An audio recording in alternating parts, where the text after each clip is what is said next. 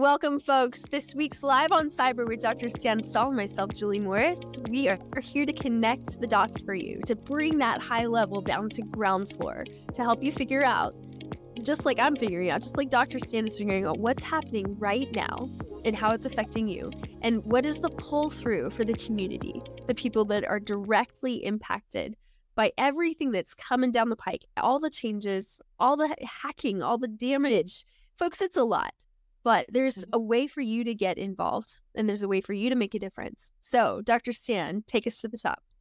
Sure. And, and, and what you said is absolutely right on.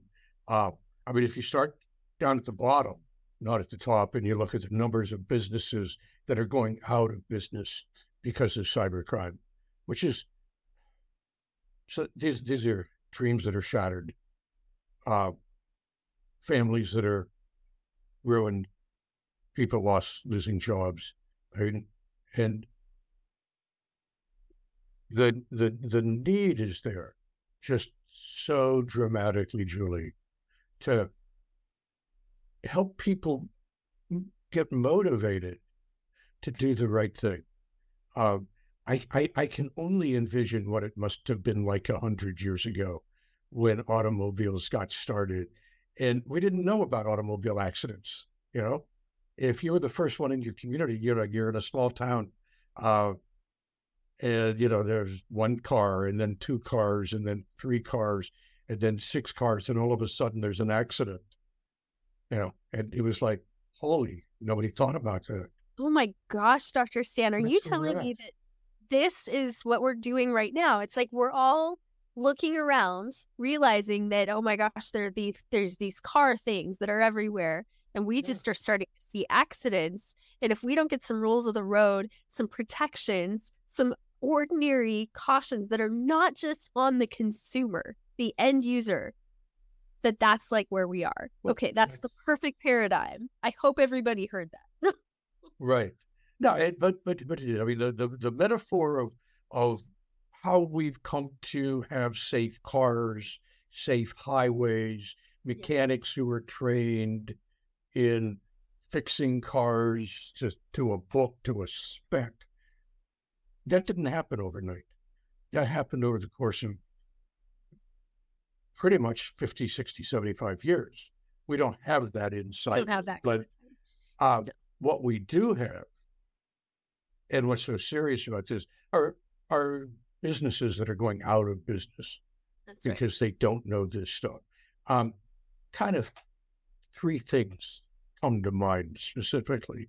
One, we had a really good We secured the Village, really good presentation last Friday, Friday morning, uh, online, uh, co-hosted with the Department of Financial Protection and Innovation here in Los Angeles, uh, California. Actually, they're statewide.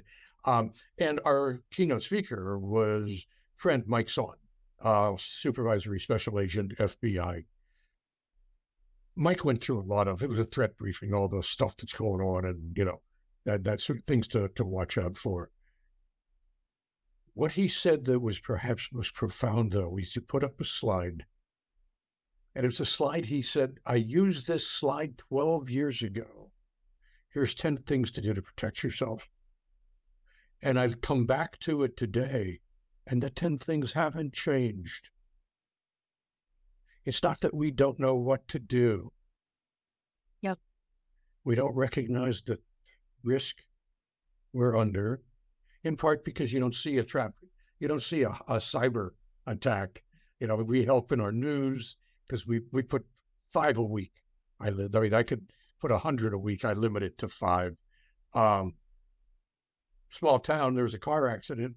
You heard about it. Yeah well, we're getting better at hearing about it. There's yeah. laws about breach disclosures and things like that, but it's too little, too late right now.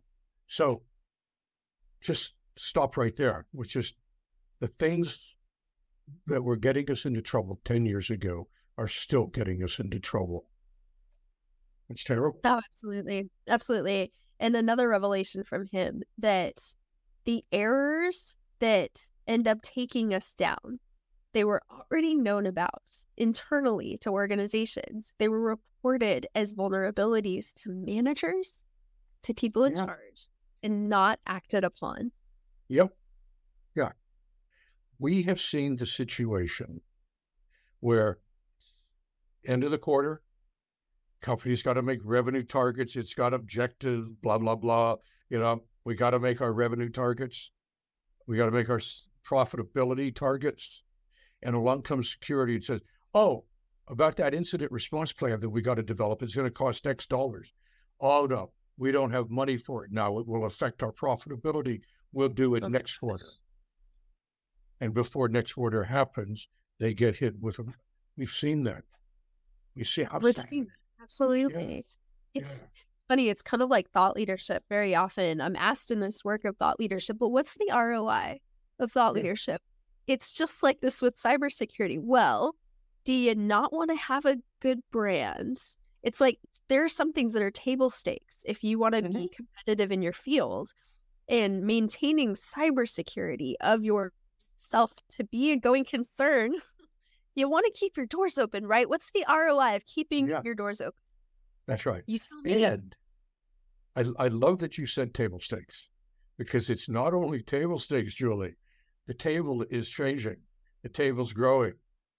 Uh, news of the week, top of the news, four stories, yep. right? One of them is a great interview with Mike Sonn, by the way, the last story.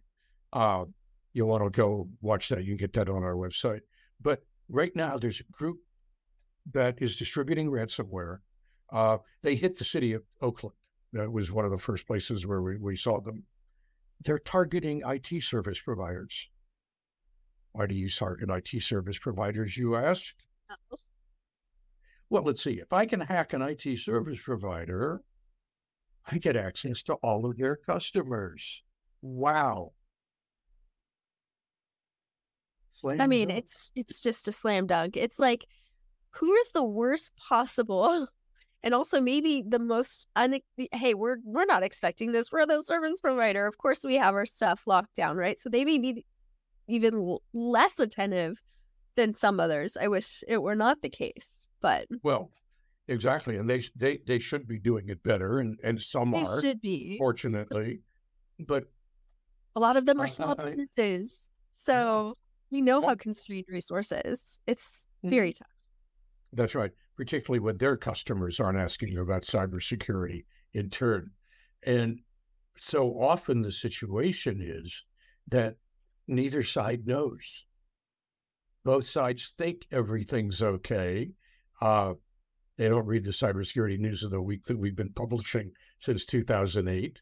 Uh, and, you know, there's a lot that, you know, that comes into play here that, again, if you're not on top of it, if you're not watching it, if you're not expecting it, you're not going to be able to defend against it when that attack, attack comes in. I know I wasn't expecting it when LastPass finally fessed up about some really crappy practices. They mm-hmm. basically mm-hmm. said were not happening. Yeah. Pretty explicitly.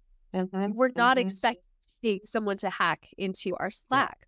Yeah. It's the things that we don't expect. But if it's in That's the right. digital world that we live in, it's not just if, it's when.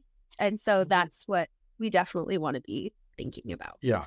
Well, exactly, exactly, Julie. And so it, it gets to the the real deep question that I continually ask myself and ask all the people we work with, you know, because ultimately it comes down to a choice. It comes down to motivation. It comes down to the individual business, the IT service provider, whoever it is, saying, we're going to do this. It's an act of action. We're to do this. So what would it take to motivate an IT service provider, let's say, to raise the bar on themselves? To say, okay, here's where we are now.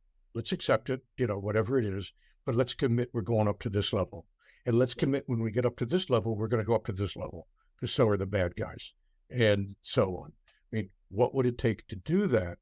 How do we do that as a society, as a community? How do we help our businesses do that? Seems to me to be the the deep question here, if you will. Yeah, absolutely. And we never want to sound like we're just sitting here being fussy. We're we're here to ask the tough questions and to help think through together where do we need to go from here? What's going to actually help the listener? What's going to help the people that are the end users? What's yeah. going to help the community and our parents and their friends and all the people that are suffering right now from all of these attacks, all of these car wrecks happening in front of us? And it's just going to become a bigger tsunami as mm-hmm. AI continues to just drastically change the way we do life. Right. So, so what do we do? And it seems to me we we've got to apply, you know, kind of the science of how do people, mo- what motivates people, how do people change, etc. Yep. Uh, Love it. The neuroscience of, of of that, if you will, and and what drives us is how we feel about things. I hmm. mean, not how we think about them. You know, what drives us is how we feel about each other as well. I'm there are things I may not do for me because so it's not going to happen, whatever.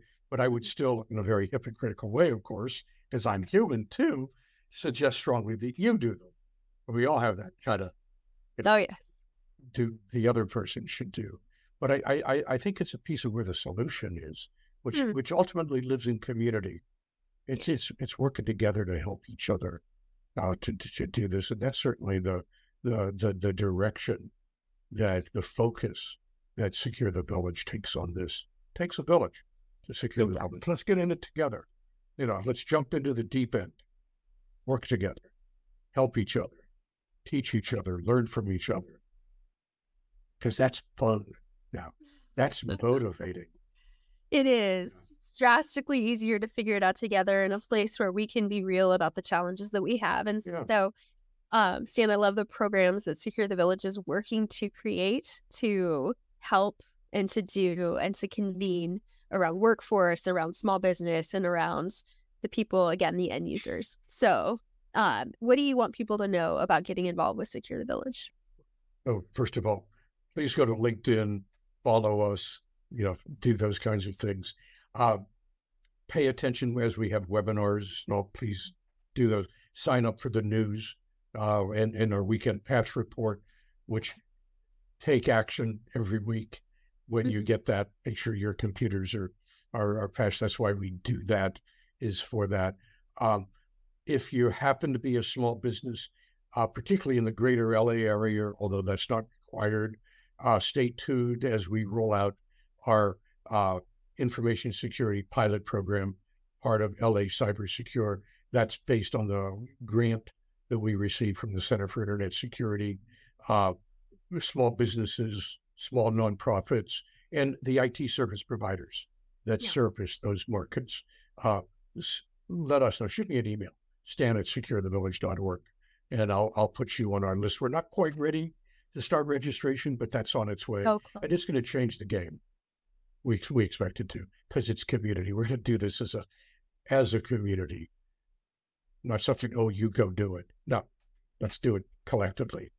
Collectively. We are a convener in this space. And so if you want to support our work, we would love to speak with you.